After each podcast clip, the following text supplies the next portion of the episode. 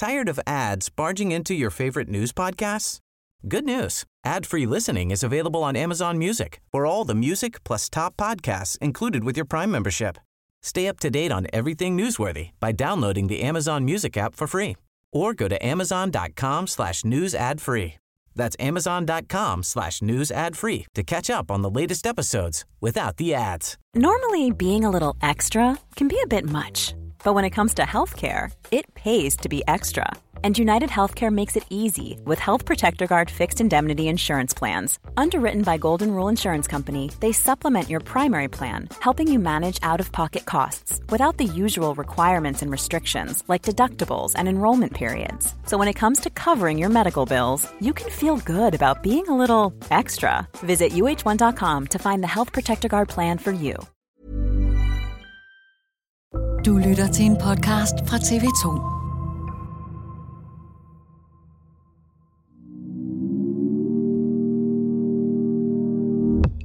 Hollywood har været på pause.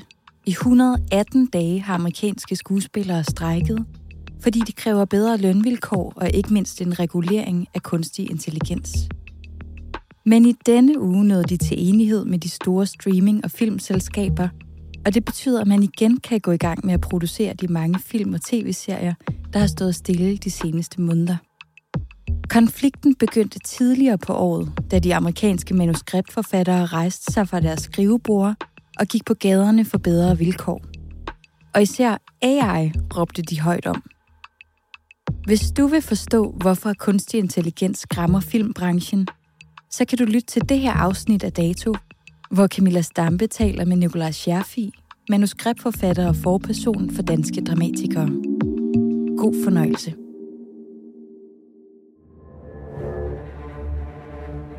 Der kommer ikke en øh, uh, Stranger Things sæson 4, der kommer heller ikke The Last of Us sæson 2. Det vil først starte med at blive skrevet, når strækken er slut. Og det vil sige, at vi vil opleve et hul. Nogle serier, vi ellers regnede med, vil komme, de vil ikke komme. Og så vil der komme reruns af gamle serier. Så altså, glæd jer til at se Friends endnu en gang.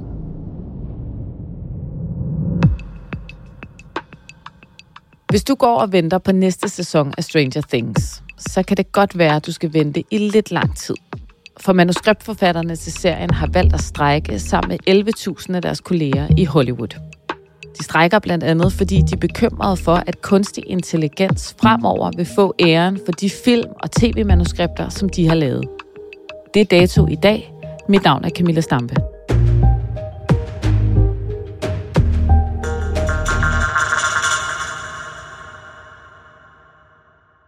Hvilken serie er din yndlingsserie i øjeblikket? Jamen, det er Succession. Der er jeg i gang med ligesom at glæde mig til, nu kommer de sidste afsnit. Hvordan vil du egentlig have det med, hvis næste sæson af Succession var skrevet af AI, altså kunstig intelligens? Jamen, det tror jeg, øh, AI lige nu vil have svært ved. Men det kan sagtens i en, den fuldstændig sindssyge udvikling, der sker med AI, der er det jo ikke utænkeligt. Nikolaj Scherfi, du er forperson for organisationen Danske Dramatikere, og så har du været med til at skrive Taxa og Rejseholdet og Jesus og Josefine og en masse spillefilm. Hvad er situationen i Hollywood lige nu? Jamen, den er, at forfatterne strækker. In breaking news, the WGA is officially on strike. Late night shows and Saturday Night Live are going dark and will air reruns after writers went on strike for the first time in 15 years. Hvorfor? fordi at øh, de ikke har kunne få en øh, ny aftale med filmproducenterne om, hvordan forholdene skal være de næste tre år. Og så er de gået strække. Det vil sige, at de er holdt op med at skrive. De skriver ikke spillefilm. Plus så er der ikke nogen late night talkshows overhovedet, fordi der er ingen forfatter, der skriver de sjove ting, som øh, værterne siger. Og øh, om 3-4 måneder, så begynder de første tv-serier ikke at blive vist, fordi der ikke kommer nye sæsoner. Og så bliver der vel ramaskrig?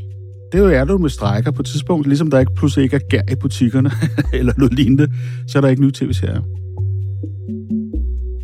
Noget af det, de her manuskriptforfattere er sure over, det er jo, at de mener ikke, de får nok penge, når deres tv-serier og film bliver vist på stream. Og så er de også sure over, at der er færre forfattere på de nyere serier. Altså simpelthen færre forfattere, der skal skrive det samme materiale. Og så er der jo den tredje ting, de suger over, og som vi skal snakke om i det her program, det er jo netop det her med kunstig intelligens. Altså, hvad er det, de reagerer på i forhold til det? Altså, de reagerer på, at da ChatGPT kom her i november, der kunne man se, at Gud, den kan skrive manuskripter. Altså, du kan bede den om at læse fem manuskripter, fem klovn-manuskripter, så kan man sige, skriv et nyt afsnit af klovn, så gør den det. Og det kan man se, at det kommer til at få en kæmpe indflydelse. Writers want an assurance here that AI is not going to take their jobs. How real is this problem? You know, it's a real problem. I'm actually really excited and curious to see how this is going to play out. De vil have, at der skal være en eller anden form for ordnet forhold, der blandt andet handler om, at der altid er i den anden ende en rigtig forfatter, der styrer processen. At det ikke er maskinen selv, eller det er producenten, der ejer skriveprogrammet, der ligesom bare kan bestille den til netop at lave et nyt afsnit af Kloven. At der altid er en forfatter i den anden ende, som på en måde har kontrol, så det bliver et værktøj og ikke en arbejdsgiver. Og det er det, man kæmper for at lave en aftale om. En dystopisk verden, hvor robotterne kommer og overtager, har længe været et stort tema i fiktionen. Men måske er det nu rykket lidt nærmere virkeligheden. ChatGPT bliver jo lanceret i november sidste år. De seneste døgn har en ny tekstrobot med kunstig intelligens fået internettet til at eksplodere og har på bare fem dage fået en million brugere. Det er jo noget, som alle nu kan tilgå. Alle kan bruge det. Der er 100 millioner brugere. 100 millioner brugere, ikke? Altså, hvordan tog filmbranchen egentlig imod det, da det kom? Det var et kæmpe wake-up call. Det var meget interessant. Lige i oktober måneden inden, der havde vi en stor konference i København, hvor der kom forfattere fra hele verden, også de amerikanske øh, forfatterorganisationer og for screenwriters fra hele verden, og vi diskuterede alle mulige emner. Vi diskuterede ikke AI overhovedet, fordi det var ikke på den måde on our mind. Og så en måned efter, så kommer ChatGPT, som bare i den grad har været sådan en wake-up call omkring, hvad er det, der sker her, ikke? Blev folk bekymrede eller begejstrede? Men jeg tror, man blev både bekymret og begejstret. Altså, man blev begejstret for at sige, at det her, det kan noget. Bekymret siger, shit, bliver jeg nu undværlig? Kan jeg nu ligesom erstattes af en computer? Og så kan man sige, så begyndte tankerne at sige, jamen, hvordan kan man lave nogle aftaler om, hvordan det skal bruges, hvor man faktisk bruger det kreativt, men man sørger også for, at der stadig er mennesker involveret i, som ejer det materiale, der kommer ud i den anden ende. Manuskriptforfatterne i Hollywood begyndte deres strække den 2. maj, og de er stadig i fuld gang. Det har allerede betydet, at det populære talkshow Saturday Night Live ikke længere er live, men bare genudsendelser. Og der er heller ikke nogen, der skriver jokes til Jimmy Fallon, Stephen Colbert og John Oliver, hvis shows også er sat på pause. Hvordan foregår de her protester? Jamen, de foregår ved, at forfattere samles hver dag faktisk, flere hundrede, og så går de i sådan en cirkel foran øh, den bygning, hvor Motion Picture Association holder til, og så råber det, vi want fair rights. Og så på skiltene, der er der sjove slogans. Det er jo nogle ret sjove skilte, de har taget med, ikke? Ja, det er jo forfatter. To af dem, det er uh, Try to film a blank page. Et andet slogan er Give us our rights, or we till the ending of succession. det er jo selvfølgelig for at illustrere, uden os er I ingenting. Og så har I ikke nogen serie. Og forfatterne kender slutningen, så pas på. Vi fortæller slutningerne. Hvis vi ikke får vores vilje. Hvad har der været af reaktioner på de strækker, altså nu især i USA? Der er meget sympati. Selv Joe Biden har været ude og erklære sympati om at sige, at man skal behandle forfatterne ordentligt. This is an iconic, meaningful American industry, and we need the writers and all the workers and everyone involved to tell the stories of our nation and the stories of all of us. Det er dem, der fortæller vores historie. Forfatterne er vigtige. Det er dem, der på en eller anden måde binder vores tid sammen og giver os de historier, der fortæller om, hvad det er for en tid, vi lever i. Så det har han været ude at sige til en pressekonference. Og på den måde tror jeg, at der er en stor sympati for forfatterne, at man skal behandle forfatterne ordentligt og give dem ordentlige arbejdsvilkår. Fordi de i virkeligheden laver det grundmateriale, som er noget af det vigtigste, der binder os sammen. Det er de store tv-serier og filmfortællinger, som øh, fylder så meget. Det var også det, vi selv oplevede under corona, hvor pludselig film og tv og fællessang blev enormt vigtigt for os, fordi det er det, der binder os sammen, og som giver os en, en fælles kulturel identitet. In the quaintest corner of Middle Earth, embark on an epic journey unlike any you've experienced before. På YouTube kan man finde virkelig mange hjemmelavede AI-videoer, som er sindssygt overbevisende. En af dem er en trailer til en ny Ringnes Herre-film. Sådan som den ville se ud, hvis den amerikanske filminstruktør Wes Anderson havde lavet den. Han er kendt for film som Moonrise Kingdom og The Grand Budapest Hotel, som han vandt en Oscar for. Award goes to Wes Anderson and Hugo Guinness, The Grand Budapest Hotel. Du siger jo, at den her trailer er klassisk Wes Anderson. Hvordan kan du se, at det er ham? Jo, men det er jo, Urs Andersen har sådan meget stiliseret, øh, altså hvor detaljen, og hvor også meget sådan en visuel, ironisk stil, hvor han virkelig dyrker, kan man sige, detaljen, eller alle går lyserødt tøj, eller alle har slips på en særlig måde, eller har nogle frisyrer, der er meget sådan stiliseret. Og det har den her fuldstændig også bare i et Hobbiten-univers. Meet Frodo Baggins, an unassuming hobbit, chosen for an extraordinary task. Men pointen er også, at det går jo ind og forholder sig til Wes Anderson og hans filmsprog. Og også brug af de helt særlige gruppe skuespillere. Starring Timothy Chalamet, Bill Murray, Tilda Swinton, Det vil sige, det er jo noget, nogle andre har skabt, som det så bygger ovenpå. Men det vil vi komme til at se masser af. Der vil også blive en masse, kan man sige, juridisk ballade, fordi der er skuespillere, der bliver brugt i det der, der vil blive sure over deres ansigter pludselig indgår i noget helt andre sammenhænge. Det, som man allerede har set nu med deepfake og alt sådan noget, det vil jo det vil eksplodere. Og hvorfor er det så, at lige præcis den trailer er så interessant? Nå, men den er jo skidegod. Man tænkte, hvis Wes Anderson skulle lave en Hobbiten-film, så vil sige, så ligger det jo enormt tæt op af Gud, hvis han virkelig havde fejnsmækket, justeret Hobbiten-universet i forhold til Wes Anderson, jamen så ville det så sådan ud. Så det siger noget om, at sådan en kunstig intelligens kan gå ind og aflæse ekstremt mange ting, og så komme med sit eget produkt. På et enormt højt niveau, ja. Hvad tænkte du, da du så den trailer? Når man tænker, det her, det kommer til at blive stort på YouTube. Fordi det var så godt lavet? Det var godt lavet, og havde en længde på to minutter, og det var sådan satirisk, du kunne holde ud og se det. Det er underholdende. Det kopierer Wes Andersons stil på en måde, hvor det også tilfører noget nyt. Vi vil se et hav af det inden for alt. Der vil komme bare Star Wars. Når først fansene kaster sig over Star Wars og bruger de samme teknikker, jamen så vil der komme alle mulige nye scener til Star Wars-film, og nye trailer og noget alt muligt. Altså fanfiction, som man kalder det, hvor de så bruger altså, de rigtige ting til at gå videre med det. Det vil eksplodere. Noget af det, du har sagt, at manuskriptforfatterne er utilfredse med, eller det, de ikke vil have, det er jo også det her med, at AI'en, altså den kunstige intelligens, må ikke stå som medforfatter. Hvorfor ikke? Det er et værktøj. Det er ikke en skaber. Der er altid, øh, og det er der også her. Altså, der er også nogle folk, der har siddet og sagt, hey, lav en kopi af en Wes Anderson-film, hvis han skulle lave Hobbiten. Det er jo ikke noget, computeren selv har fundet på. Så der er jo altid en eller anden gruppe personer. Der er også en gruppe personer bagved, der godkender, hvornår det er godt og hvornår det er dårligt. Det kan være, at den der AI er kommet en masse bud, der var helt forfærdelige. Så er der ligesom nogen, der redigerer i det og klipper det sammen og gør det sådan, så det får den der høje kvalitet. Og det er stadigvæk nogle mennesker. Og det, jeg tror med AI, det er, at det helt sublime, det skal der altid være mennesker om. Men der er ingen tvivl om, at det der mere middelmåde, eller det mere sådan lidt mere soapede kvalitet, det vil kunne gøre.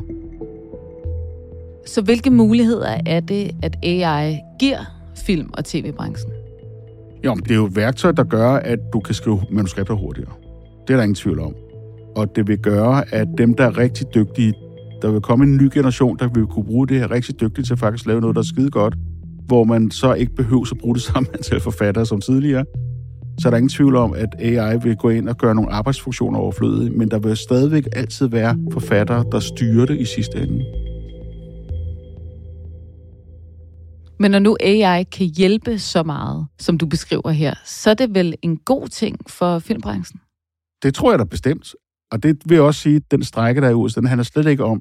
De er faktisk fuldstændig åbne om, at det her kan blive et værktøj, der faktisk kan blive virkelig afgørende og være med til at bringe film og tv-serier et nyt sted hen. Men de vil bare kæmpe for, at det ikke er programmet i sig selv, og det ikke er en producent, der er programmet, men at der altid er en forfatter, en skaber, en kunstner tilknyttet programmet, som er den, der bare bruger programmet som et værktøj. Men hvor langt tror du så, vi er fra, at kunstig intelligens kan gøre det arbejde, som du gør i dag? Jamen, jeg tror, at det kan gøre meget af arbejdet. Man kan skrive et treatment, for eksempel, uden replikker, og så kan man putte det ind i en computer, så kan det pludselig putte replikkerne på. Og det skal lige forklare, hvad det er. Et treatment, det er jo sådan et manuskript uden replikker. Altså, der egentlig beskriver handlingen af et afsnit af en tv-serie eller en spillefilm. Og der vil den kunne gå ind og lave et bud på replikkerne. Så kan du som forfatter efterfølgende justere det og lave den bedre, eller slette nogle replikker, eller fordi programmerne har en tendens til at være for kopierende og generiske. På den måde er det lidt en lav fællesnævner, de kommer til at lave. Men der tror jeg, at det kommer til at blive et fantastisk værktøj. Også nogle gange, hvor det sætter nye tanker i gang øh, hos øh, dig til at pludselig, okay, nu ved jeg, hvordan den scene skal skæres. Fordi man er på en måde blevet provokeret til det af noget, som AI har genereret. Og det tror jeg, at der vil komme masser af, hvor det bliver et godt værktøj. Den sidste strække i filmbranchen, du fortalte om, det var jo tilbage i 2007. Hvad skal der ske for, at den her strække ikke kommer til at vare lige så lang tid, som den gamle gjorde? Det tror jeg, den kommer til at gøre. Altså, det er alle overbevist om, og den slutter ikke, fordi det er så principielt, det her. Så den kommer nok til at være lang tid. Men lige nu, der er det jo kun en forfatterstrække. Skuespillerne og instruktørerne skal faktisk i gang med de samme forhandlinger. Jeg tror, det er omkring 1. juli, hvis de kommer nye aftaler inden for skuespillere og for instruktører, så inden for 1. juli, så går de også i strække. Og det betyder, at for eksempel filmselskaber, som har måske købt manuskripter op for at gardere sig, de kan ikke få dem lavet. Så der, det der hul, der kommer i markedet, det bliver bare større. Men hvis der så kommer et gennembrud i forhold til forhandlingerne, så vil det også smitte af i forhold til, hvor det er forfatterne og filmproducenterne kan mødes. Så du forestiller dig lige nu, at det her godt kan vare flere måneder? Ja, det tror jeg. Alle snakker om, at det kan vare op til 100, måske 200 dage. Til en gang i efteråret. Hvordan tror du, kunstig intelligens bliver brugt i filmbranchen om 5 eller 10 år? Lige nu går tingene så hurtigt, så, så det er jo helt sindssygt, at det her omkring de her skriveprogrammer, det var sådan noget, man regnede med, at det var noget, der var langsomt komme i gang. Men pludselig så gik det vum, så kom et chat-GPT, og kunne se, hallo, det går stærkt nu.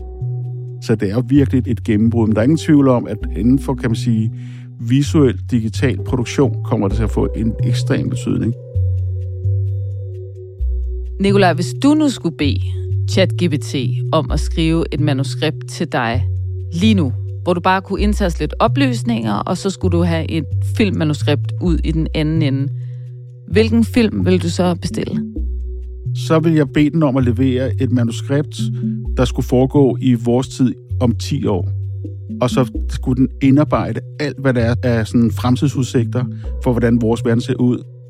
Så vil jeg, ud fra det materiale, den kommer frem med, der vil jeg prøve at lave en science fiction film, som vil være vild, men vil også tage udgangspunkt i vores verden. Det er jo sådan en genre, vi ikke har lavet herhjemme så meget. Der er lige lavet nogle enkelte forsøg, men det er for noget, jeg synes kunne være sindssygt spændende at sige, hvis alt det her teknologi kommer, jamen så kan man pludselig lave nogle af de ting, som ellers kun Hollywoods 100 millioner dollars projekter har kunne lave.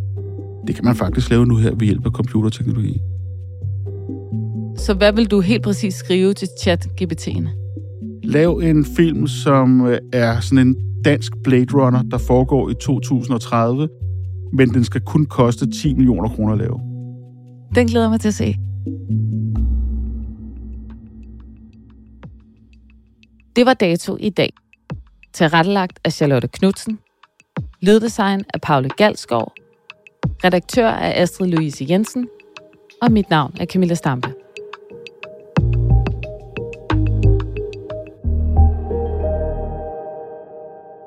Du har lyttet til en podcast fra TV2. Tired of ads barging into your favorite news podcasts? Good news. Ad-free listening is available on Amazon Music for all the music plus top podcasts included with your Prime membership. Stay up to date on everything newsworthy by downloading the Amazon Music app for free or go to amazon.com slash news ad free. That's amazon.com slash news ad free to catch up on the latest episodes without the ads. Spring, is that you? Warmer temps mean new Allbirds styles. Meet the Superlight Collection, the lightest ever shoes from Allbirds, now in fresh colors. They've designed must have travel styles for when you need to jet. The lighter than air feel and barely there fit make these shoes some of the most packable styles ever. That means more comfort and less baggage. Take the Superlight Tree Runner on your next adventure.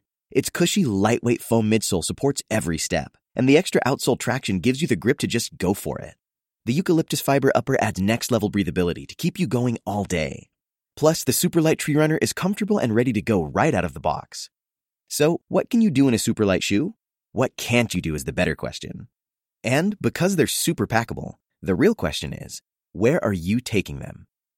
Experience how Allbirds redefines comfort. Visit allbirds.com and use code SUPER24 for a free pair of socks with a purchase of $48 or more. That's A L L B I R D S.com, code SUPER24.